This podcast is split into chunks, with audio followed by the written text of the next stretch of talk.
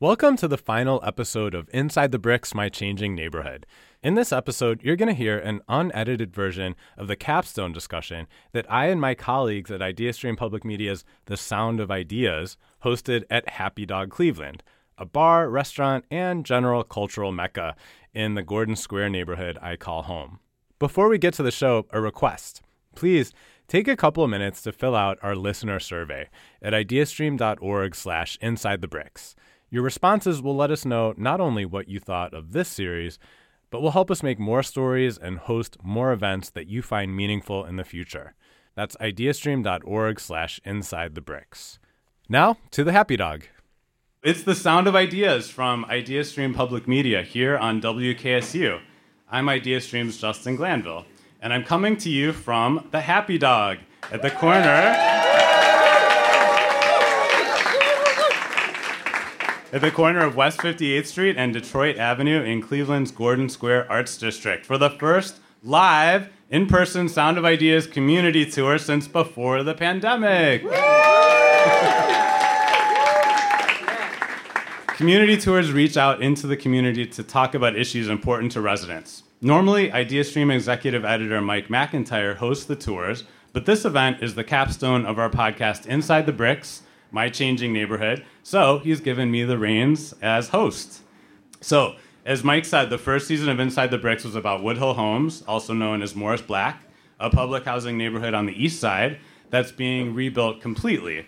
And as I was wrapping up that season, you know, I was walking around my own neighborhood and realizing that while this neighborhood isn't being completely torn down and rebuilt, the changes here in a lot of ways are just as seismic. And I thought, you know, I, am really curious how my neighbors feel about that you know, there's obviously been a lot of changes happening. Housing prices have more than tripled in the past few years, and I'm seeing a lot of flipped houses on my own street uh, going for more than half a million dollars, houses that not long ago sat vacant. And then, meanwhile, as my two year old son always points out to me, there's always construction equipment rumbling in the background, lots of new apartment buildings going up with high rents. So, again, just how do my neighbors feel about that? And can the neighborhood remain a welcoming and inclusive place alongside all that development? Or is it going the way of a lot of other urban neighborhoods in the nation by becoming, well, fill in the term of your choice gentrified, fancy, that's the one I like a lot, exclusive. And we wanted to end this season of the podcast by going out into the community and hearing from you and our audience. Tonight, we'll continue the discussion I've been engaged with throughout the podcast about the changing na- nature of this neighborhood. We'll hear from residents, some of whom have been here over a decade, and some who are relatively new to the area. We'll also hear from elected officials as well as folks in the nonprofit and neighborhood development sectors. So let's get going by introducing our first panel of guests. Uh, right here next to me is Ben Dietrich. I met Ben through the pop up events that we held on Wednesdays after the podcast would drop, and he shared a really compelling story um, with me about his uh, experiences here. Ben's lived in the neighborhood about eight years after retiring early from a career in manufacturing sales. Welcome, Ben. Thanks for being here. Thank you very much. Next to Ben is Chandria Simmons. She's a resident of Gordon Square and also the owner of Shea Culinary Services, a vegan, yay, personal chef and catering business. Welcome, Chandria. And finally, a face I'm sure is familiar to a lot of you, Raymond Bobgan. He's the He's a resident of the nearby Cudell neighborhood, and he's also the executive artistic director of Cleveland Public Theater. Um, yes.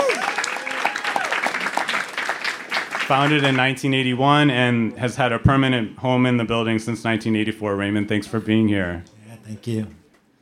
So, Raymond, I'd like to start with you. Um, you've had a front seat view um, I just, I actually did just realize that's a theater pun. I did not mean that. Um, a front seat view of the neighborhood for a long time now. And you said something to me the other day when we were talking on the phone that really struck me, which is that when you step outside Cleveland Public Theater now, you see the same people that you saw when you first moved in.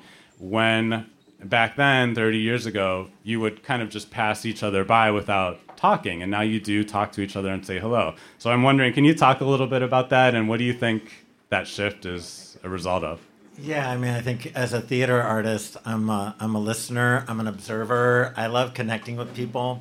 And, uh, you know, before I used to walk to work from 76 in Colgate. Um, it was kind of a scary walk during some sometimes. And, you know, it was pretty much walking by boarded up buildings and, you know, it was, was not a safe place. And although we saw, I saw a lot of people, it was like we didn't say hi. You know, we were kind of, don't talk to me. And I remember at, some point there was a moment in which I saw, I started noticing people were looking up and saying hi to me. And uh, we had a visitor from uh, Chechnya actually who was here, and she said, I think I look like someone who lives here because everyone keeps saying hi to me. and I was like, yeah, that's this neighborhood now. It's really beautiful. It's awesome. Chandria, you moved to the neighborhood three years ago and have been running your business here uh, with personal clients as well as doing pop up events at coffee shops and so on. Can you tell us a bit about your decision to, to move here and locate your business here? So, when I originally moved here, I wasn't really familiar with Gordon Square. I frequented the businesses, but I didn't know it was actually called Gordon Square. I'm just like, oh, nuts. That I just knew this area for nuts and Happy Dog. So when I moved my business here, I didn't think of it as a place that it would actually thrive. I just moved here because it was the lake was there, Brewnuts was down the street, and that is the reasons that I moved here. okay, great. You shared with me that you love the neighborhood, especially being able to run to yes. Edgewater Park because you're so close by. Um, but you've also had some concerns about the changes you've seen, even just in the time you've been here. And you talked about uh, this concept that you coined of gentrification gray. Yes. Can you talk a little bit about all that? Yes. So I just you know, when these new construction buildings come up, you're you're you're curious as to what they'll look like, and you see the brick go up, and you're like, "Oh, that brick is gorgeous," and then they sp- spray it, they paint it with this gray color, and that's it's the same on I I'm trying to remember. I think it's 58th and Herman, and then it's the same color on the 70th and that 70th in Detroit. It's the same color, so that's where I kind of got that term from because I'll run in a neighborhood and I'll see that same color reiterated. You know, the our streets are so lively. The colors, they're all all of our houses look different and they're all different colors, and then you see this as I call it, the gentrified charcoal color on all of these buildings. And Raymond, that kind of reminded me a little bit of a conversation you and I had about historic facades and maybe yeah. some of the messages that, that go there too. Yeah, I mean, I think, yeah, oh, that's an interesting place to go. I was not expecting that. I, I think there's a there's a real concern. I think that that we have about our neighborhood, in in that there's there's a lot of restrictions as we look at Cleveland Public Theater, this incredibly welcoming place, a place that is meant to be inviting, a place that is, uh, you know, a majority of the artists who work at Cleveland Public Theater are Black, Indigenous, and people of color. And, and this is a place where community can really come together. And yet we're constantly limited by this idea of preservation and although we certainly don't want to be in the gray, there's also this question of like, oh, we need it to look like the past. And I'm sitting here going, yeah, the past is predominantly a European immigration past. And is that really what we want to restrict ourselves to? And when we think about who we want to have living in this neighborhood and working in this neighborhood and sharing their life stories in this neighborhood, I don't know if that's really the direction we want to be going in. I think there's a lot of erasure that happens.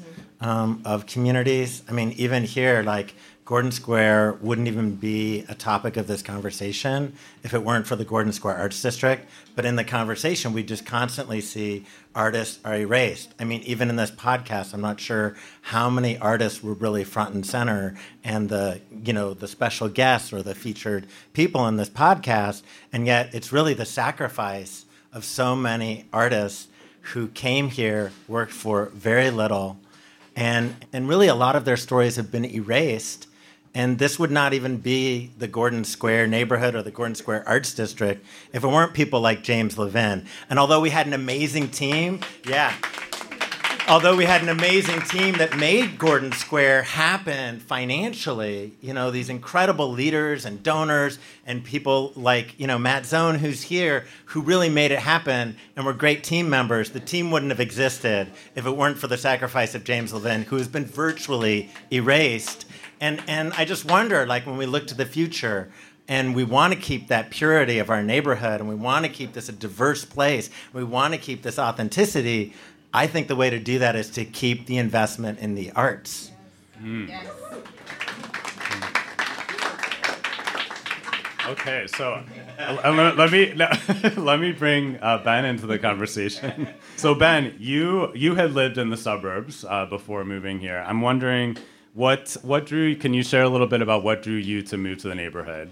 Well, I had um, pretty much always been a suburban kid. I grew up in Berea, then I went to the University of Akron and went to school. Then I lived in Cuyahoga Falls for many years, and then I moved to Medina, and that ended up being nothing like I thought it was going to be. And it, I wouldn't call it a midlife crisis move, but I had reached a point where I decided if I was ever going to have an urban lifestyle and try living uh, that walkable, bikeable, near a downtown lifestyle. I had to do it now. I, I couldn't wait any longer. So uh, it was eight and a half years ago when I moved here. And I originally looked at Tremont and Ohio City when I was trying to find a place because I, I completely cleaned out my entire life. I mean, I, I sold my home, I got rid of most of my belongings. I ended up in a one bedroom, one bath apartment here. And I thought it was going to be such a difficult decision and such a difficult thing to go through. And it actually was probably one of the best things I ever did in my life. When you realize that you don't have to have like everything materialistic and a house full of stuff that you never use. Um, but it's just been um, it's been an interesting journey, and um, even in the time I've been here, I'm I'm I'm really quite surprised and sometimes taken back by what's happening here, and um, sometimes I'm not so happy about it. Sometimes I still am really thrilled to be a part of this community. And Ben, you know, you you also shared with me that you, one of the three units in your building um, your landlord let you know that he was going to be raising the rent quite substantially um, for the new person who moved in, and you were saying it, it kind of almost felt like he was giving you a little bit of a warning sign. Can you can you share a little bit about that and and just what messages? Well, I've got a sort of an interesting situation going on. My landlord actually lives in Cincinnati, and he um, he's he's sort of a hands off person, and he acquired a building in this neighborhood that had been a part of his family for many years and had been vacant for many years and then it came back on the market and he was able to buy buy the property. So he renovated it. I was one of the first tenants to move in um, after it had been renovated. But he's very well aware of what's happening in this neighborhood and I've always sort of been his unofficial building manager, so when a unit comes available, I'll show it to people. I'll give him feedback and let him know that I'm showing the unit. If something needs fixed in one of the other units, I'll meet the repair people. So he's always given me a little bit of a break on the rent, which has been super appreciative because I'm on I'm sort of on a flip side of being on a fixed income now because I'm I retired early, but I've also lived a very frugal lifestyle. So I saved enough money to the point where I knew I could do this, but if my rent goes up to what is considered market rate now in this neighborhood, I'm, I can't afford to live here anymore. But he told me when the last time a tenant moved out that the other one bedroom unit was going to be going up additional $500. Wow. Okay, so no, really though, I I love to hear like folks who either think who kind of have stories like Ben's or just stories unlike Ben's. We want to hear all of what you've been experiencing too. Raymond, let me let me come back to you. You've um, described Cleveland Public Theater as a, an organization that has been always rooted in community, and as the neighborhood has changed, and I I know from our conversations that you feel like a a lot of the change here has been really positive. But I'm just wondering, like, as the neighborhood has changed, have you had to change your approach in terms of engaging the audiences that you want to reach or creating projects that you want to reach? Are you having to reach yeah. out into the community more proactively? Well, I mean, it's interesting. I think when I started as the leader at CPT, our number one zip code, the 10 people who were attending CPT, was Cleveland Heights, and probably the number two was Shaker Heights and today it's 44102 and and and and also you know when you look when you look at like who's coming in to see plays at cpt are, these audiences look like cleveland And so when I'm thinking about who's coming into CPT, I might not actually, sorry, I might not be thinking about this room of people.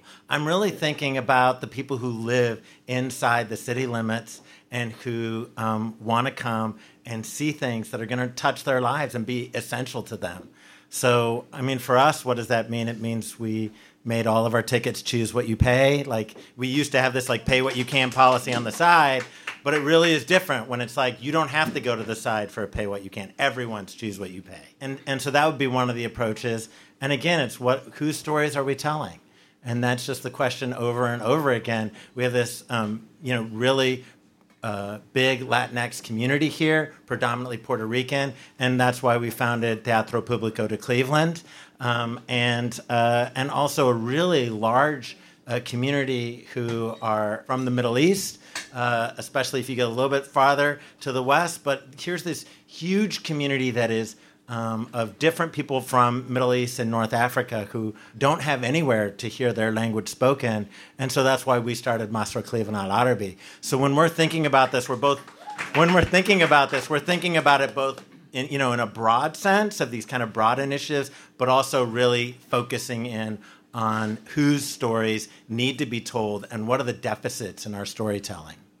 And Chandria, I'm wondering, as a business person, you know, how how important is it for you to live in a neighborhood that is, you know, booming or up and coming or perceived as up and coming? Like, is that something that you that goes into your considerations about where to locate? So, I mean, as a black person, what goes into me choosing a house, I don't really think about like how my business is going to go. My number one priority is if I run, can I run here? Can is there is this somewhere where am I going to be? I mean, I, I, I think everyone knows who Ahmaud is. Like he was gunned down for running, so I have to think about that. I have to think about can I walk to the store the same way I see people walking their dogs? Can I do that? Can I do that in the hood? Can I? So I have that's my number one priority. So while I while my business is an extension of me, I my number one priority is will I feel safe? And and how how are you feeling about that three years in? Um, I know when we were talking, you were saying maybe you see fewer people who are obviously in the LGBT community, for example, in the in the past. Like after a few years here, what's what's the sort of trajectory that you've been noticing? So I feel like it's always kind of looked like this room where it looks as though there's more like white people than anything, and there's just a few spots of black people or even i mean well my view is black. My life is black. My experiences are black. So i am looking for black people. So while i love my people of color i'm looking for the black people. Where are we? Are we showing up in these spaces? Are we where I don't see that. If we're talking about gentrification and there's barely anybody that looks like me or just like CPT, there's telling these stories and there and there's it's not just white people that live in this neighborhood. So when we have when we show up to have these conversations, why are there only a sprinkle of people? And I get that, you know, it could be really unwelcoming. If I came to that door and you and I'm and I'm in a mindset where I see all these people here, I might not feel safe in here. If I was on this panel, I maybe I wouldn't even feel safe here. If I wasn't with a group of people, maybe I wouldn't feel safe. So I think that's important to highlight. Mm-hmm. I just wanted to say something real quick too, yeah, if, I, yeah. if I could. Um, just in the time that I've lived here, and I, you know, I'm I'm speaking as a as a white male, which makes me feel, you know, stupid sometimes. But um, even where I live in my little neighborhood um, north of Herman, um, in the eight and a half years that I've lived there, I've seen a, transition of people. I mean, there used to be Spanish-speaking people in my on my street, and there used to be people that had been there 17, 20 years or more, and they're all gone. And they would come over and talk to me, and we, even if I couldn't speak Spanish, we would we would talk about flowers, and I would tell her her flowers are beautiful, and she would tell me my flowers were so nice. And now, just in the in the last you know few years, now I'm seeing people driving by in their very expensive Audi SUVs, and no, and people used to wave. You know, I'd be walking or working in my yard, and people would wave out their cars or beep their horn. Now people are just barreling down the street to get to their half million dollar condo, and then they get in their house and they come out in their nice little designer clothes and they walk their little designer dog and they don't talk to you, they just walk right past you. And, I, and that's in eight and a half years that I've seen that transition. And that's not why I moved here. I had that in Medina and I wanted to get away from that. Okay, so we have we have our first audience question. Thank you for Yeah, I, I would breaking would, the uh, ice. Break yeah. the ice, yeah. uh, so I thought something that the podcast did that was was really nice was sort of looked at the, the pluses and minuses of development, right? Mm-hmm. Uh, and and I feel like we haven't we haven't gotten that direction yet. It, it, I think it's easy to start out with the bad things. The bad things are obvious, right? But I, I wondered if, if people could comment on. I don't want to say the positives, but I guess I guess the positives because if you look at who are the, the patrons of the arts, or the patrons of businesses, or the people who are redeveloping businesses, you know, it's it's two sides of one coin. So Raymond, yeah. I, I mean, I think there's so much positive things happening in the neighborhood. I think, you know, last night at Cleveland Public Theater for closing night and just sitting there in a house and knowing about half of those people are from from this neighborhood directly and seeing people that I know, it's just really it's really touching. I mean, that's really the point of arts is to bring people together. And I would also say, you know, we need development in our city or we damn ourselves to the ongoing horrible maintenance of our streets. It's just hard for the city to maintain. We don't have enough taxes coming in, and we we're we're um, continuing to battle for better schooling for the children who live here. So we do need greater investment. But it's one thing when that investment is in an old factory or an old battery plant, and another thing when it's actually changing the character and the nature of the neighborhood. And I think when we talk about gentrification, we're not just talking about displacement, we're talking about changing the character of the, na- of the neighborhood. You know, this could be a place when we think about positivity, this could be a place where if this these people who are here right now said, "We don't want that to happen and we're going to get activated." As allies around that not happening, and we're going to make sure that the arts are at the center of our neighborhood, then we could see something really positive and I think really nationally important. Because I expect better from Cleveland, I really do. All right, well, it is time now for us to take a quick break. Uh, but I first want to thank our first panel of guests uh, Chandria Simmons of Shea Culinary Services and a resident of the neighborhood. Thanks so much. Ben Dietrich, resident of the neighborhood. Thank you so much. And Raymond Bobgan of Cleveland Public Theater. Thank you, Raymond. So next, we're going to hear three new guests, all closely involved and invested in the Detroit Shoreway community. Coming to you from the Happy Dog in Cleveland's Gordon Square neighborhood, this is the Sound of Ideas Community Tour. I'm Justin Glanville. We'll be right back.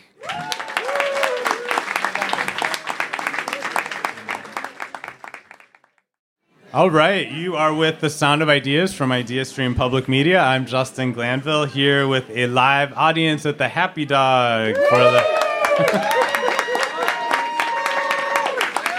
for the return of the Sound of Ideas community tour. Today we're capping off our Inside the Bricks My Changing Neighborhood series, which looked at the changing nature of the Gordon Square neighborhood here on Cleveland's West Side. Time now to introduce our next panel. Joining me now are Jenny, Councilperson Jenny Spencer. She's the councilperson for Ward 15. And Jenny was someone we heard from multiple times throughout the podcast. Um, also, here is Tania Menesse. She's the president and CEO of Cleveland Neighborhood Progress, which is a nonprofit focused on equitable revitalization. Tanya, thanks so much for joining us. And Bradford Davy joins us. He's Chief Strategy Officer for the City of Cleveland and a member of Mayor Justin Bibb's cabinet. Bradford, thanks so much for being with us today. All right, so Jenny, it's hard to believe, but you and I took our first walk related to this podcast over a year ago. It was very wintry, and we were walking on ice and doing all that fun stuff. One thing you said during that interview has really stuck with me is that you believe we are our best selves when we live in diverse communities around people who aren't just like us. And that's why you're so focused on keeping Ward 15 an affordable and diverse place, um, an accessible place for everyone. Where do you think we are in the neighborhood now in terms of keeping it a place where everyone can afford to live and feel welcome? Justin, it's so good to be with you. This is wonderful. I think what Chandria said on the last panel is really sitting with me. You know, she's looking at it, and by the way, you all are beautiful. I love this view, but she's looking out at the at the um, room, and it looks a bit like our neighborhood, but not not totally, right? It doesn't really reflect the diversity of who we are, and I think part of being and becoming, continuing to become the community we want to be, is surfacing that and naming it, right? Not um, when we see it, we, let's talk about it. Let's let's be together in that and explore that together, even if it makes us uncomfortable. And so I think I want to answer with a couple of things, and one is sort of the um, intangible. Uh, you talked, Justin, very I thought eloquently at the end of the last episode about your journey, and you you asked yourself the question of if I hadn't done this podcast, would I have gotten to know my neighbors? If I hadn't sort of had that, that context and that push to do it, would I have spent the time getting to know my neighbors? And will I keep doing it? And I think you will. I think you will. But I think all of us who love this community and live here, I think, you know, an easy place to start is is asking ourselves, do we know our neighbor? I mean, do we know our neighbors? Look, you know, look around in your block. And if you don't, you know, neighboring or building community, especially across difference. So building affordable housing is, is very expensive, right? It, it costs a lot of money to construct something or to renovate something. Um, but neighboring and getting to know people in an authentic way doesn't have to cost a lot of money. It can be very simple. But I think we have to really be mindful of that, and we have to really. I'm going to tell one more quick story before I pass it off. Yeah. Which is there might be a couple neighbors here from uh, West 71st Street, south of Franklin. That's a block from where I live, and if I could pick one street in this entire ward that I wish the, the entire ward could become. It's West 71st, south of, south of Franklin. It has racial diversity for sure, um, income diversity, age diversity, families, individuals, religious diversity, and they all know each other. Everyone on that block knows each other. And as one example, first of all, they do not call the police on each other. you know, if there's a noise disturbance, or something's going on, they do not call the police on each other because they know each other. I mean, this is intangible. This does not cost anything. It is so critical. It is so critical for us to become the community we are called to be. And then, as another example, you know, networks, like economic networks. So they know each other. A lot of times we get a hand up in life because we happen to know someone who knows someone who happens to be connected to an opportunity.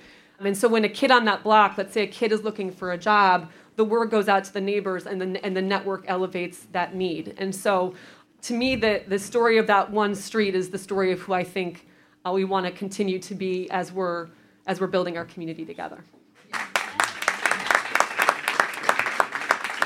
Bradford, when I called you uh, about participating on this panel, you said, good timing. I'm actually I just bought and moved into a house and moved into the neighborhood. Um, so before I kind of get to your sort of wearing your more official city hat, can can you talk a little bit about what drew you to to the neighborhood to move here? Sure. Yeah, uh, it's great to be with all of you. Um, you know, the the decision for us was actually pretty easy. We had uh, a close friend who uh, his wife got into medical school and really quickly needed to sell their home. So they called us and said, "Hey, we're getting rid of the spot." And uh, luckily, we had been thinking about uh, a new home and putting down roots somewhere for some time. And so it was easy. We had spent a lot of time in the house, in the backyard, having dinner, having drinks. Um, and so it was important for us to carry on the sort of legacy and the heritage of the home. And so, uh, as a first time home buyer, I am just really thrilled to be settled in a place um, that feels uh, so connected and deeply rooted. Uh, on, on the first two or three days of home ownership, we were trying to like, struggle to put out the, the trash bins, and it's missing a it's missing a wheel, and we don't know when they go out. And one of our neighbors uh, crosses the street, and she just like has this piece of paper and she hands it to us and you know it's the it's the it's the trash schedule uh, you know and as a as a member of Mayor Bibb's cabinet I should probably uh, you know know when when every street gets picked up but uh, you know it was it was just uh, it was this really unique moment that made us feel at home and uh, that gave us a lot of peace in our decision. Tania, you lead an organization, Cleveland Neighborhood Progress, whose mission is to as I said in the intro, equitable revitalization of neighborhoods. And I was wondering if you could just share a little bit about, you know, what what does equitable revitalization look like? Sure. Uh, thanks very much, and really Yeah. appreciate the opportunity to be part of this. I followed the Woodhill Choice uh, process, and just uh, it's an honor to be part of this one as well. Um, you know, I think the rest of that mission is the equitable revitalization of neighborhoods through strengthening the community development ecosystem. And what that means to us, our theory of change is that there are community development corporations in um, every neighborhood in Cleveland. And Northwest neighborhoods here. Uh, uh, represent so many of you. I was going to say there there are a lot of folks in the audience, and um, it's really those organizations that we believe you know really help articulate what is important to current residents right who really ensure or try to work with you to ensure that the development that happens in your neighborhood is for the people in the neighborhood does take into consideration what's happening there does have the opportunity over time to own buildings on the commercial district so that businesses can come in and keep that diversity, keep that interest that really drew you to the neighborhood. Uh, equitable revitalization really means that you're bringing in new development, you're bringing in that income tax that um, you know people talked about to uh, prepare roads, but it doesn't have to be at the loss of what really made the neighborhood the interesting community place that you chose it for. Okay, so let's see. Sean has been patiently waiting to ask his question. Sean Watterson, go ahead. Thank you, Justin. Yeah. I, it may be more comment than question, and it, it may be two. One, Jenny, you, you mentioned age diversity, and, and I was sitting here in the first part and, and just thinking about the other colors, and one of those is gray in the neighborhood. And we have folks who, who are core to the neighborhood and would love to be able to have them age in place. That's trying to uh, The other is, I think we can we can solve these problems. We have we don't have to look at this as an insolvable problem. We've got we've got connection, which is the most important thing. We've got we've we've Jenny, we've got you in our council seat. We've got we've still got Matt Zone in the neighborhood working at thriving communities. There are things we can do with cultural land trusts and through thriving communities to preserve uh, some of the some of the space that that people are occupying that, that have helped to build the neighborhood while we're developing. I see this as a music venue owner. I see this in cities like Austin and Nashville and San Francisco, where uh, gentrification has wiped out culture. But I but I see we are in a place where we say gentrification. It means nothing compared to what New York and, and these other places are. We have an opportunity to solve these problems while we can afford to solve these problems. And I think we can do that as long as we all stay connected. One of my favorite events every year is the spaghetti dinner over at Mount Carmel because it brings the entire neighborhood together. So I just I just wanted to put it out there. I know gentrification can can raise all sorts of important issues, but one of the things that we have is connectivity and and a willingness to take on these problems, and, and I hope that we do that.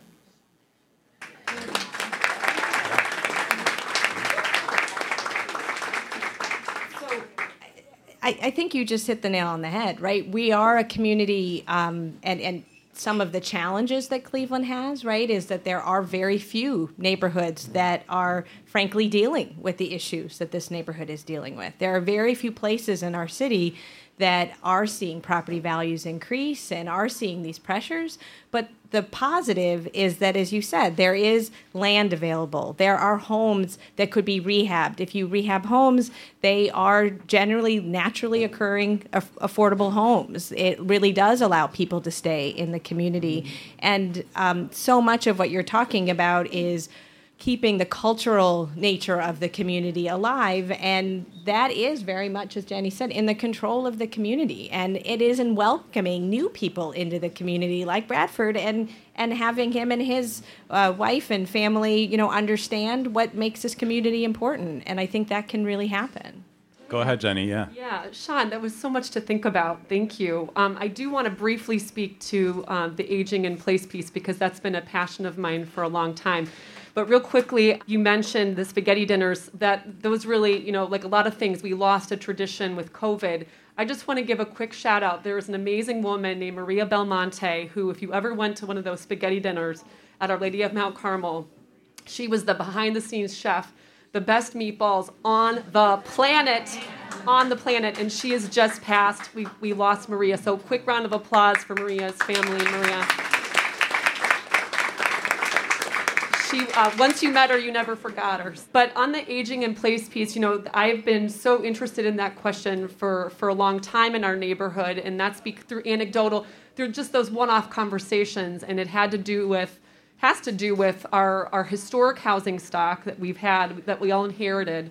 A lot of it is not conducive to mobility right? A lot of it had the house i first lived in had one bathroom on the second floor and then the stuff that's being built and subsidized through tax abatement um, is oftentimes townhomes. And Mark Matern, who's here and the audience, um, I thought was terrific in the podcast. Um, very, very professorial and wonderful in the podcast. and um, you know, Mark, one of your comments kind of was a side comment, but it broke my heart. You know, you you live in Battery Park, you love it. There actually is community there. It's, they're not a monolith of. Um, I don't know anyone who has an Audi there, l- luckily, not yet. but um, anyway, so they, it's a wonderful community there, and there's so many reasons to stay, and there's intentional community building. But you kind of made this one-off comment. I don't know if my knees will allow me to stay in a townhome forever. So it is a fact. And oh my gosh, I'm so glad we have Chief Davy right here, so you can tell the mayor we talked about it tonight. uh, it is a fact that we need mobility-friendly housing in the city of Cleveland. We need more of it. Um, and and one other thing I'll say about it is that I think of it as not necessarily, I call it aging in place housing, but it's really everybody housing. Some of the uh, 60 lease purchase homes that were just built in our neighborhoods recently, um, a handful of those are first floor. I wish we'd done more that were first floor. But guess what? Families live in them. Anyone can live in them. They're still three bedroom, two bath homes. They just are on a single story. Um, that's a major public policy initiative that we have to carry forward in Cleveland. Well, we got some questions lined up, so I want to make sure we get to these. So go ahead, ma'am. What's what's your comment or question? question. I Yeah. just have a statement. When you first started this pod- podcast a couple of years ago, Mhm. I was like, "Who was this young boy in the Jets?" You know, if Morris Black. I, I didn't get it, but as it continued and the community and Morris Black was responsive to you, I said, "Well, he has something. You know, he's hitting on something." And then as the podcast continued, I'm looking in the neighborhood I work in, I'm looking in the neighborhood I live in, and you can see it, whether it's gentrification or new housing, and you know, the market for those houses are going up. So that makes your house value goes down because you're looking at these people like, why are you even here? You wasn't here. And you brought that to our attention, which I really applaud you for that. And I just want to thank you because at first, it's you know your voice was kind of hesitant because you were in Morris Black. you know, and then as the podcast got going, you got more comfortable. and see, now you in Gordon Square, you at home. Right, So you real exactly. comfortable. Thank you so much for that. So I- you did a great job. Thank you so much. thank you, ma'am. Yeah, thank you. Hi, I'm Mitzi Wagner, and I live on West 38th Street, a quarter of a block south of Detroit. So I'm not a Detroit Shoreway Gordon Square person, but I am probably the last living person who lives on the near west side, which is what I still call it. Um, I came here 53 years ago as an idealistic 25 year old person um, who wanted to do something about um, racism, poverty, and social justice in general. And I joined a group of people who came in 1969 from various suburbs with the same motive. My reason for speaking up now is really in relation to Raymond Bodkin's statement about erasure and James Levin.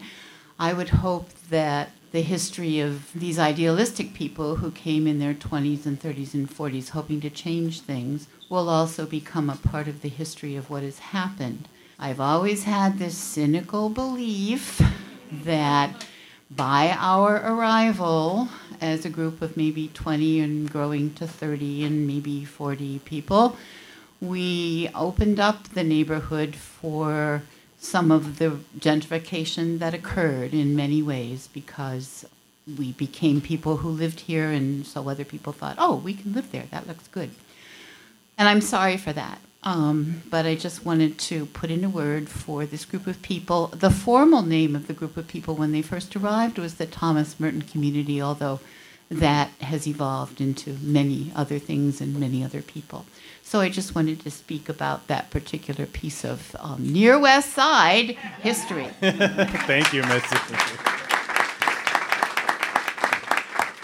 Bradford, let me get back to you, and, and feel free to comment on anything. But I also wondered if you could work in there, you know, just from the city's perspective. You know, when you when you look at a neighborhood like Detroit Shore, Gordon Square, you know, how do you feel? Do you feel that the development has gotten out of hand? Uh, that folks are getting displaced? Is it is this a place where the city sees concern, or are you feeling like it's still a healthy level? Yeah, sure. So first, let me just respond to, to Yeah. Mitzi. Mitzi, anyone who occupies a space with the intention of true neighborhood engagement and inclusivity, a place that you want to see grow and to love your neighbors, you shouldn't apologize for it. So, um, you know, thank you, thank you for your longtime commitment to the city.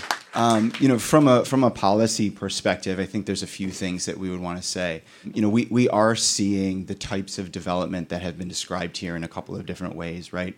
The senior living facility on um, West 80th Street, 51 new construction units, senior living affordable. The same thing with Aspen Place, where we're thinking about that along TOD line, so uh, we can think about the longevity and the inclusivity of these projects. I think it's really important to just acknowledge that the city of Cleveland has a sites problem very clearly, like the city of Cleveland has a sites problem, and it metastasizes itself in a couple of different ways. We have over somewhere between 15 and 20,000 parcels in our land bank. We have corridors that need activation. Uh, we have thousands of sites requiring demolition, and we have a housing stock that was built before 1979, about 80 87% of those, right? So we, we, have a, we have a sites problem. And when we think about where development is, is really happening, you would, be, you would be really hard pressed to find um, a development project in, in Ward 15 that, that demolished homes, viable, viable homes, right? So we're utilizing land. And so if I was to say anything about the city of Cleveland and Mayor Bibb's administration's the ethos, it would be that the ethos is really putting assets to work. We have assets that are currently not being put to work and they need to be put to productive use. The way in which we activate those assets is a is a policy choice and a values choice and a moral choice. And I think that we're demonstrating in a real way that we're trying to make the right moral choice, one that we hope would make Mitzi proud. I just might only add to, to the tax abatement policy, while we uh, we recognize that it has been in modest, you know, it has it has been a step in the right direction to start to identify the market conditions that um, you know are unique to each to each neighborhood, um, and so we really are putting our best foot forward about the activation of spaces. Go ahead, Jenny. Yeah. Can I chime in on what Chief Davy was sharing? Thank you so much. So, a couple of the, I need to shout out uh, Northwest neighborhoods because a, um, couple, the, the two projects that Chief Davy mentioned, he mentioned the senior living building that will be built at 80th in Detroit and Aspen Place. Those are owned and managed by Northwest neighborhoods. And um, one thing that's so critical in terms of diversity and affordability, the very the most af- valuable affordable housing unit is the one that already exists. so it is so critical to preserve existing affordable housing. So I want to share for those of you who haven't heard the story, many of you have. Northwest Neighborhoods owns over 300 affordable housing units, most of which are within two blocks of where we're sitting. And that is intentional. They could have after the initial low income housing tax credit period, they could have converted those to market rate and chose not to. And I will say that, yes, it's really important. And so, again, preserving and protecting that affordable housing um, is critical, and it, and it does need subsidy. So, we, we got to talk. I, at some point, I want to talk about money because we got to talk about cash. We need big money to get. We want. We need to get in, infuse investment. in Bradford has something to say and, about that. And Okay. oh, but one more quick story to share is um, another example is um, of a collaboration uh, now between um, council and, and the mayor's administration is the Watterson Lake school site. So another uh, story in there is you got to grab any affordable housing opportunities that come up. So do you know that is a site that is unique because it will be vacant public land, and it is my full expectation that it will not be market rate housing because we have it's a balance. Yeah. So um, I, I'm excited to work with uh, the mayor's administration on the Watterson Lake site and make you know that will also contribute to this um, the diversity we seek in our community. Bradford, go ahead. What yeah, let's talk money. So uh, I, I, I, know Councilwoman Spencer uh, shares my, my commitment to this. The, the city of Cleveland has a once in a lifetime, once in a generation infusion of capital through the American Rescue Plan, right? And so we're just talking a little bit about how um, the mayor, in collaboration with council, is, is advancing some of the existing housing stock questions, right? So $10 million to create a network of grants and deferred loans for home repair, right? Critical, critical. Housing gap fund of about $35 million to provide grants and equity stakes in projects that think about affordability and uh, market rate. And then a developer acquisition fund at $5 million, really aimed at helping local developers critical through line there, local developers uh, to rehab structures and really compete with some of those national and out of state investors that it is just simply so hard to hold accountable. And so, you know, this is a real way when we think about what equity and action means, really trying to put money forward on the forefront to preserve that uh, naturally occurring uh, affordable housing through the, the projects and the homes that already exist here in this neighborhood. Those incentives are what development needs to happen in other parts of the city. So when the tax abatement policy came through and so many people said, oh, well, tax abatement alone is not going to change whether people invest in other parts of the city. Well, a change in the tax abatement policy and these very necessary incentives are what make people say, you know what, I will think about uh, investing in other parts of the city. That, that's critically important. The other thing I just want to mention, because it's been really important, is as the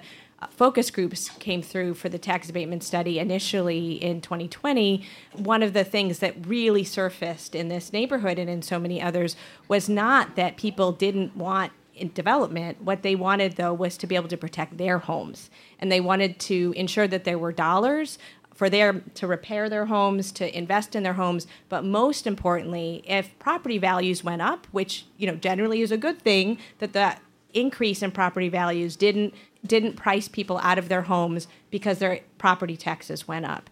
And one of the things that we heard, we heard that consistently. That was the biggest issue that came from this neighborhood. And so, one of the initiatives that we are all moving forward is enabling legislation at the state that will allow for property tax relief. That's a really critical first step. The city and the county cannot take steps to ensure that property taxes don't increase at an exorbitant rate unless the state enables that legislation. And we have a coalition from Cleveland and from across the state, which is critical if you want to make a change at the state level that's moving forward. And it, it is um, feeling pretty promising that the, the state may take up that legislation next year. Absolutely. Property taxes are. Let's let's go ahead. I'm told we have a billion questions, so let's go. Hi, my name is Kevin Martaw. I just moved here next block over with my fiance Dominic. I'm actually gonna go off the question you guys are going on because tax abatements are great. However, it draws people in who are making close to six figures, living in five hundred thousand dollar homes. And you were speaking about rehabbing the current homes. Nine times out of ten, in order to do that, residents need to have at least a 680 credit score, and they at least need to have a three to five percent down saving so my question to you is what can the city do to in turn help the citizens of the community who have been in the community? Unfortunately, 9 times out of 10 people who have a low credit score, it's due to like a medical debt or something that they d- weren't even aware of. So what is the city going to do in order to help the community of Gordon Square keep the residents of Gordon Square in without bringing in everyone who makes over 150,000 in a blink of an eye? Chief Davy mentioned, thank you for that great question. Chief Davy referenced um, the American Rescue Plan Act, and Cleveland got is, was 511, 511 million um, in American Rescue Plan Act dollars, and so far we have so far we have about 50 million that's been allocated for housing. And um, Chief Davy, I'm going to be the community development director's best friend because I'm going to advocate, even if she doesn't want me to, for, for more money. Maybe she does, but I mean, for more money into housing because I think the 10 million that Chief davy referenced for home repair grants and loans, the goal is to leverage that. The goal is to attract additional funds to get housing, to get support for home rehab. But I'd like to see an even bigger proportion of American Rescue Plan Act go to housing. So that's where I stand on that issue. Bradford, yeah. yeah and I appreciate the advocacy. I think, um, yeah, I, but I think that the the important through line there is is also leverage. So we we can we can use this one-time infusion, right? Limited capital when we aren't getting back, and we're thinking about this through through grant parameters. So that means it's not coming back to us. There's going to be no return. The, the, the thing that we need to be doing is focusing on that leverage part of the conversation. What are our what are our corporate partners and what are our banking partners doing to help us leverage that capital in a way that allows us to utilize that money and reinvest that money in the long term? And so while I, I, respect the need for increased focus on, on housing, I would offer that you know it, it is not just the city alone. It is our is our corporate partners and is our partners across the city and our national folks too who have an invested interest in uh, you know seeing this neighborhood grow and people uh, have the opportunity to, to, to really repair their homes in ways that um, keeps them here for the long term. Okay, let's let's get to another comment or question. Hi. Hey there. uh, my name's Adam Rosen. I live on hey, West Adam. 59th, right around the corner. I, wrote a question actually in advance listening to your podcast um, because it really touched a lot of chords within my career, my resident status in the neighborhood, and I wanted to, to bring it to all of you. Um, and I see a lot of people here tonight who are energized uh, about gentrification and convinced it, it's a bad thing and it's a sexy topic for activism. And there are a lot of issues facing our city, and I'm not breaking news to any of you. Um, spread of concentrated urban poverty, um, challenges of neighborhood abandonment, um, small business owners facing an era of disruption in digital uh, and online uh, business, and all the other racial and economic uh, chasm that this, this city has. This is not unique to Cleveland. It's, it's like my hometown in Akron. It's all across the Rust Belt. And let's be honest, these are big, messy, complicated problems. They're intractable and there's really nothing sexy about them. And they don't lend themselves to podcasts or slogans uh, like "Your community is not my commodity," and most people would rather not think about them. And it's because the average person can't do anything about them. It requires systemic change. And these are urban problems that we're all facing, right? This is, a, this is not unique to us. They're existential in a lot of ways. New development does not always mean displacement. And revitalization is not a synonym for gentrification. So, my question is this Has gentrification become a useless word? And is it time to retire the word due to its loss of an agreed upon meaning?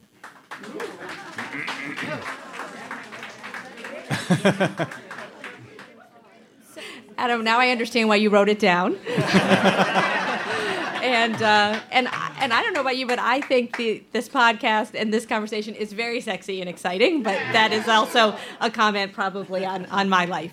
Uh, I, I think that it is. I think what you highlighted is is so important, and it's why I keep coming back to why we need to look at this as holistically in our city. Is that the best thing we can do for Gordon Square and for this neighborhood is have people want to invest in other parts of our city the, what Bradford just talked about in terms of leveraging the American Rescue Plan funds and why it's so important that we do this in a way that many of our other neighborhoods start to see revitalization is because that will balance out what is is very imbalanced right now. And I think the reason why the term really needs to be retired, especially in a community like ours, is that this isn't happening to us, right? I think we all have an ability to ensure that the way our neighborhoods are revitalized are partly within, and I say partly within our purview, right? We have very strong neighborhood development corporations that we support that can hold land, that can ensure that there is there are businesses coming into the community that represent the community and that add to the color of the community. We have 20,000 parcels in our city that need to be developed And then I think it's where we started from, from a cultural standpoint, is it is so much about welcoming people into a community. And I think I think everyone here needs to be careful about how they other some of the new people coming into this community who are investing, who did choose to be here, and how maybe they do need to just be welcomed in and be brought into the community. Maybe they won't be, but maybe it's important to start with not necessarily thinking that they won't want to be part of the community. Okay, and, and I'm going to go ahead and let's, I'm going to make sure everyone has a chance to speak, but I want to just make sure we get as many audience questions as possible. So, who is next for a question? um, yeah. My name is Ash Moore. Um, I'm not a resident of the Gordon Square neighborhood. I'm actually from Rocky River, so everyone can like boo me if they want, or I don't know, throw something or whatever. No, I have just more of a comment. First of all, we love the show. Uh, me and my partner are here, and we think it's great. And I guess I just wanted to share that our, our experience of coming into this neighborhood um, primarily revolves around the local LGBT center.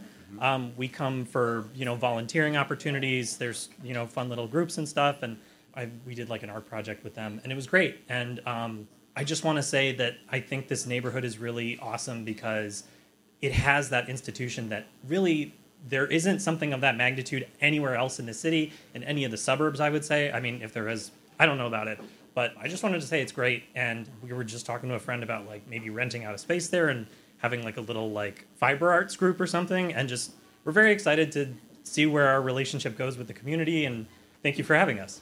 I love that. Thank you. Let's let's do another. uh, yeah.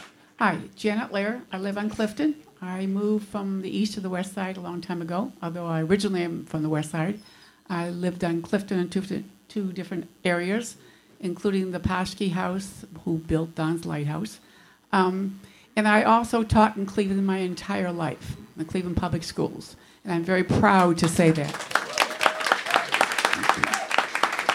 It makes me very upset when you talk about tax abatement, and it always falls on the schools.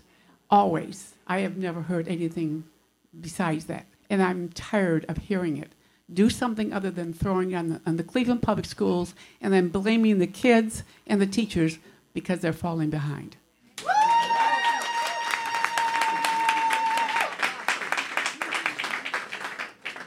Let's go to the next question or Hi, my name is Rhoda, and I want to say publicly what I told Justin privately. I just met him, and it's so good to have a forum where we actually talk about neighborhoods.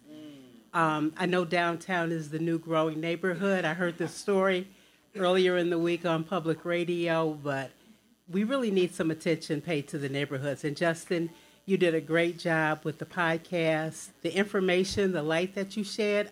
I work in Glenville. I'm a Healthy Homes Initiative person. We we had some of the same issues. We still have issues with vacant housing. We have some of the best housing stock in the city of Cleveland, bar none. But it hasn't been invested in. And I know it's expensive, but we need to find a way to save some of the houses in Glenville. Yeah. Thank you. Let, let me let me kind of piggyback on that a little bit and thank you so much for for coming up and giving your comment. And you know Tania you mentioned the best thing that could happen is that what's happening okay I'm going to paraphrase it completely wrong. So but how do we start to see the momentum here spread? How can that happen? Um, well, I think, you know, one thing we've learned here that I hope can be instructive to other neighborhoods is the importance of getting ahead of the curve when it comes to infusing equity into development. So, what you don't want to do is start having, and I am going to use the word gentrification because I do identify with that happening. In other words, it's a real term to me. Um, but what you don't want to have happen is that experience of gentrification occurring and prices really going up so high that they could displace people without infusing equity early in the process. So, as an example, right now, um, I and I'm working with the staff at Northwest Neighborhoods, but doing a lot of time thinking about the Cudell neighborhood. So, a lot of people wouldn't think of Cudell as an area that's gentrifying. But if we don't infuse an equitable approach into how we revitalize, redevelop, fill those vacant lots in Cudell now, I think that the displacement pressures will be there over time. So I think it's a mix of having the tools to welcome investment while also infusing equity, which which would be an accompanying set of tools. So I think a neighborhood like Glenville or any neighborhood, um, and, and we've done that to a large extent here with still more work to do. Bradford, go. Yeah, I just want to reach back just for a moment to touch on the juxtaposition between the, the last two questions that were asked, right? So there was there was this comment about um, you know gentrification and growth, and is that a bad thing? And then it was it was followed by another comment. Uh, there was it was followed by another comment um, in which someone said that they loved coming to this neighborhood from a suburb to engage with a community center that exists here, and we clapped, and that's important. And So I won't I won't boo you. I applaud you for coming to this neighborhood and applaud you for for engaging in this community. And I, I see you as, a, as an opportunity to, to recruit you to this neighborhood. And I, I just I would ask this audience, I would ask this team if we would still clap if he drove an Audi. Would would we still be clapping if the person and the individuals who utilize and engage in this community in an honest and in a real way, in an authentic way, made money or dressed nice. I dress nice. I put these shoes because the mayor will get mad at me if I if I don't. right? But I, I just I think in a community and in a in a city that has seen over five decades of decline, and with that decline, and I mean population decline, growth with that decline, uh, deterioration of our infrastructure, of our roads, and in many ways in our civic system, at some point, if we want those things fixed, we need to grow our, our tax base. We need growth, right? And so, you know, I, I would, anytime that we are saying to people, you don't belong here, I think we all need to sort of pause and reflect and interrogate what, what that statement really means. And that's across the board.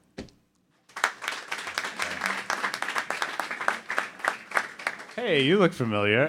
Hello.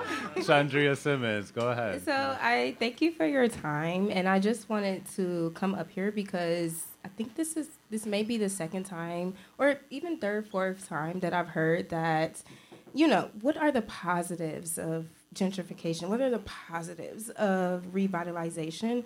And I just want to say, because there are a bunch of people in here that, especially people that are not my color, so I just want to make sure that you know that people that look like me, we don't have time to see if revitalization works or not. We're too busy being moved and displaced out of our homes to figure out if, oh, this business is fixing the roads. Like, we want to live in the houses that we have, that we bought for 30,000 when the streets, when nobody was coming over here. So that's why you have neighborhoods like Glenville, where I grew up, where there's a decrepit building down the street our children are walking in places that don't look pretty. And we're not asking for pretty, we're asking for things to be safe. And you shouldn't have to revitalize and put charcoal gray buildings in order for our children to walk in neighborhoods and go to schools that look pretty like i just I, I don't i don't care if a neighborhood looks pretty we need quality education we need for people to not be shot because while we're standing here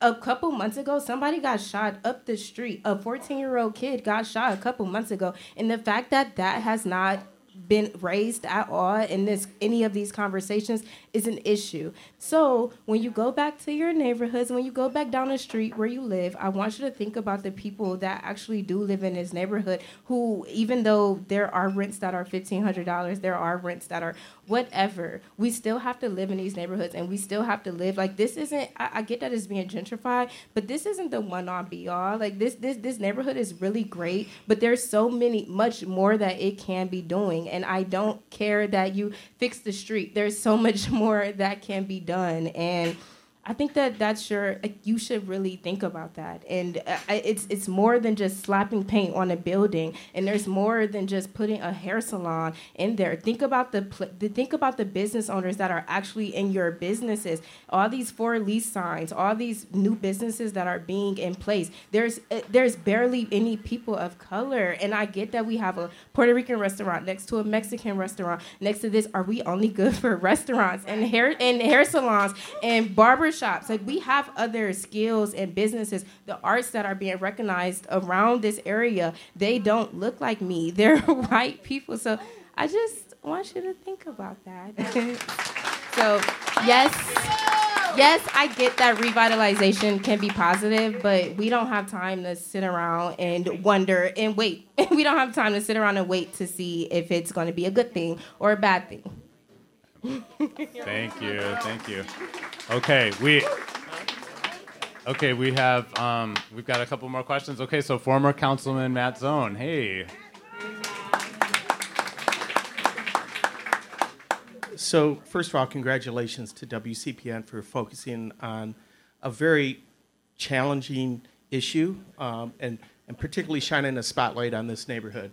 Uh, so, for somebody who's spent an entire life in this community, and I'm going to kind of repeat what I said on podcast number three, you know, having grown up at West 61st, just a block and a half from where we stand right now, I remember as a young boy how bombed out this neighborhood was.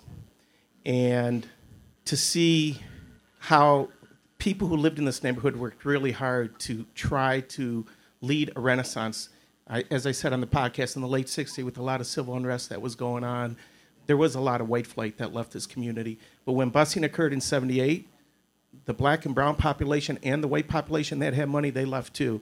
And many people in this room, and I know uh, more than half of the people in this room, uh, for longtime residents and even the newer residents, we worked really hard in the 80s and 90s and early 2000s just to stabilize the neighborhood and to build the community trust that this was a community that was valued. And many people who have since moved into the community, I don't think have that understanding and perspective about how hard it was on the near west side. I'm really proud of the fact that this neighborhood accepted not only one, but two permanent supportive housing projects for the homeless, when many neighborhoods that project was kicked out of I was really proud that this neighborhood accepted transitional housing for women who are coming out of pre-release facilities in this neighborhood. I'm really proud of the fact that Detroit Shoreway did 300 units of affordable housing on Detroit Avenue to ensure long-term affordability. We tend to focus on the gray buildings and the new development. But for those of us who've lived a lifetime in this neighborhood and knew what it was like to see right out here in front of Sokach's bar somebody who was murdered and I, one of the first calls I made in 2002 as a councilman was consoling a family because of the violent crime that was going on. So I would be curious to hear the panelists' perspective on as neighborhoods change. And you know, I worked many years with people in Ohio City to try to not only increase and build affordable housing, but to build inclusive communities. And I think that's what we've attempted to do. So I don't want to lose fact and people really mischaracterize this neighborhood as a neighborhood that is gentrified. Because for 40 years, there was nothing but poor people here. Nothing but poor people. So I'd be curious to hear your thoughts. Yeah, Matt, thank you for thank you for highlighting that. And I think it's really important that what we're talking about, and, and again, in um, many parts of the city, uh, most of the east side that has seen incredible disinvestment. Uh, Matt, we used to joke about the 40 year overnight success of this neighborhood. And um, that's what people see, right? They see when when the neighborhood does have restaurants and businesses and things that people want to come to. But really, revitalization is about making a neighborhood safe. It's about making a neighborhood be a place where homes are being repaired, where vacant lots are um, where there are gardens and vacant lots and where there's interest in development. And that is the work that happens every day with the city, with the community development corporations. It's the groundwork uh, that makes a community be a place where people choose it. And we need many more communities in Cleveland that people are choosing. One of the things that we have not talked about, but I think it's worth mentioning because of what you raised, are the middle neighborhoods in our city, right? Places where it does feel good to raise a family. Uh, Old Brooklyn, Lee Harvard, um, neighborhoods that we continuously forget because there isn't a lot of excitement necessarily in those neighborhoods. But those are the neighborhoods where people have stayed in the city. Um, they've been the stalwarts of our community, and those neighborhoods need investment now. And it is really critical that those neighborhoods that often abut the neighborhoods that are gotten really strong, the work that's happening in the city is now to try to encourage the investment that may feel a little bit too much in this neighborhood to go into the other neighborhoods that are adjacent. And so I, am really happy that you raised that. It's really critical that people understand our history and the incredibly long and difficult road it takes to get to the point where you're a little worried, and very understandably so, that the neighborhood may be seeing too much investment. Jenny, I'll just share a quick. I have a quick Matt Zone story to share. You know, I want to go back to, um, you know, Matt. There's a lot of tangible things he referenced. Um, the permanent supportive housing projects that he helped to bring in. We've heard passionate advocacy and stories from Raymond Bobgan about the beginnings of the Gordon Square Arts District. We know that all happened with Matt's leadership. A small thing that you might not know about Matt Zone is he passed a, I think, incredibly influential piece of legislation to lower the cost to throw a block party on your block. I kid you not. This is important. This goes back to the intentionality of while this neighborhood, while we're building it and it's changing and we want it to be a diverse and equitable place, we have to know each other. Well, there used to be a lot higher fee if you wanted to throw a block party. You had to get jersey barriers, you had to hire security, there were all these bureaucratic hurdles. And Matt worked with residents, and I can't remember what the dollar amount is now, but it's almost nothing. There you go, 20 bucks? Okay. So if you want to if you want to throw a block party and get to know your neighbors, it's within our reach. And so that's a very small thing, but I think Matt that's part of your legacy because it's part of the intentionality of community building combined with the brick and mortar work that needs to happen. Okay, we, we've got time for two more questions, so go ahead, ma'am. Thank you. Hi, my name is Chrissy Stonebraker Martinez. I am the co director of the Interreligious Task Force on Central America and Colombia, which has been based in this neighborhood for 40 years. And I've lived and played in the Near West Side for uh, more than 10 years. And I'm um, grateful to be part of this community. And I'm also Embera descendant. My ancestors, my family, my parents, my mother um, are from what's currently known as Colombia. And I see myself as a guest on this land that is Iroquois, Algonquin, and Siouan speaking, that was unceded land.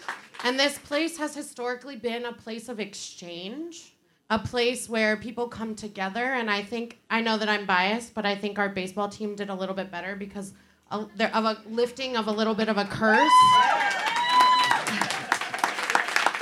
Know that Cleveland is being billed as a quote unquote climate friendly place. And I want to know because all of our panelists right now are in the sort of public private partnership of government relations, what are the concrete things that can be done to prevent further gentrification? Read displacement, that's the definition in the dictionary not just for people on the near west side and in Gordon Square, but for all of Cleveland, which has experienced 10% inflation and 30% rise in housing costs since the beginning of the pandemic. I'm interested in what can be done to be preventative rather than reactionary because I know that that legislation sounds really beautiful and thank you former councilman for making it easier for us to come together as community members but I also need something more concrete because, as our beautiful first panelist and former questionnaire, um, Chandria just said, we don't have time to wait.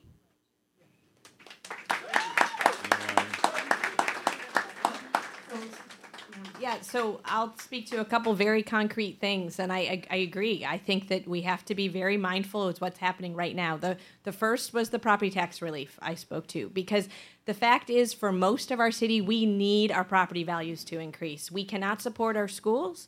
We cannot support the kind of investments that need to happen. We want landlords to make our homes lead safe we want landlords to invest in properties. They can't do that if rents are bottom low. I know that's not what you're experiencing here, but it is critical that we have property tax relief so that as hopefully housing values do increase in neighborhoods, the people who have been there for an extended amount of time, our elderly residents, people who are living um, at or near the poverty level, that their income, that their property taxes only increase a, a small amount. And again, that state enabling legislation will allow for that. Jenny talked about the most affordable housing that you're going to find in a community is naturally occurring affordable housing. That's rehabbed housing. We have the ability to do that in our neighborhoods. I'm going to pass it to Bradford because I know there's lots. Uh, well, I, I, also just heard some comments about uh, climate resilience and climate justice and sustainability. So I'll just make a quick comment and then get back to the affordability question. Um, you know, we are aligning at the City of Cleveland our sustainability work um, with NOACA, who's thinking about you know what decarbonization means uh, as it relates to, to federal standards. And so our our new director, um, our new director of sustainability, Sarah O'Keefe, is working really hard to make sure that we're aligning with national best practice. Um, you know, we're also going through a lakefront uh, master planning exercise currently. Uh, today was full of uh, consultant review sessions, and so uh, you know that that one of the key indicators inside of of that uh, RFP was thinking about climate resilience and sustainability. So I just wanted to make sure that we acknowledge that. I, I just want to tap into one thing that, that Tania mentioned about um, uh, appreciation of assets, because there's another side of this coin if I heard I heard Glenville referenced. I heard a bit um, uh, earlier uh, about this, the east side and the southeast side specifically, and there is very much a world.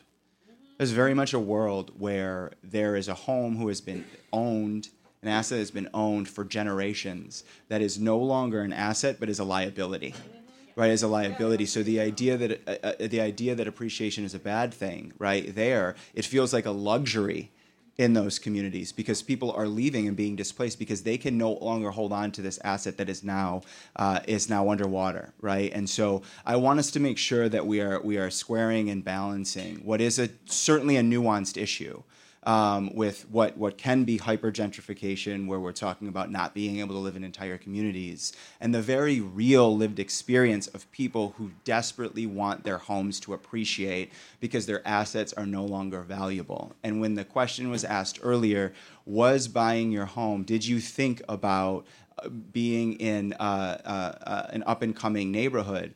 Let's, let's not fool ourselves if you were going to buy your house today and someone told you that your home value was going to be less, significantly less, 10 years from now than the day that you bought it, my guess is you would have a second thought. And so we need to really temper this idea that all appreciation and all investment is a bad thing and recognize that there is a continuum. I want to real quickly also mention Chrissy referenced something that is very real, which is people are utility cost burdened. So, Chrissy, not only um, property taxes or rent burdened, um, we have a real need in Cleveland to provide relief for people who are water, water, sewer, gas, electric, electrical bill burdened. Um, and there are a lot of programs available. Not a lot of time now to explain them all. Um, 211 First Call for Help does an amazing job connecting people to those resources, and they are they are ready to go. They're out there. As we begin to close, I want to thank my guests for joining this conversation. Councilperson Jenny Spencer, thanks so much for the time. Bradford Davy from the City of Cleveland, thanks to you as well. And Tania Menesse from Cleveland Neighborhood Progress, thank you. Well, we have come to the end of this community conversation about the transformation happening in Cleveland's Gordon Square neighborhood and a wrap up of IdeaStream Public Media's latest podcast series, Inside the Bricks My Changing Neighborhood. I want to say thanks again to our guests tonight and to all of you for your great input. We finally warmed up and the ice was broken. A special thanks to Sean Watterson and Tony Cross here at the Happy Dog for being great hosts and to the whole staff here for serving us amazing tater tots. uh, to Phil Kidd of Northwest Neighborhoods for co-sponsoring those free tater, uh, free tater tots. Also from Northwest Neighborhoods, big big thanks to again Evelyn Smith who managed the community engagement for the podcast. To Josh Forbes for not only bringing over the chairs but so many other things. Emily Bischoff uh, Bridget Marquez and Adam Stalder. This Sound of Ideas community tour was produced by me, Drew Maziasz, Rachel Rude, John Nungesser, and Mike McIntyre. As COVID 19 numbers continue to remain at manageable levels, we hope to do more community events just like this in 2023. To find out more and check out previous tour stops, visit our website, ideastream.org slash community tour. And for more discussions on all manner of public affairs topics. Tune into the Sound of Ideas weekdays at 9 a.m. and 9 p.m. on 89.7 WKSU or subscribe to the Sound of Ideas podcast. I am Justin Glanville. Thanks so much for listening and have a great night, everyone.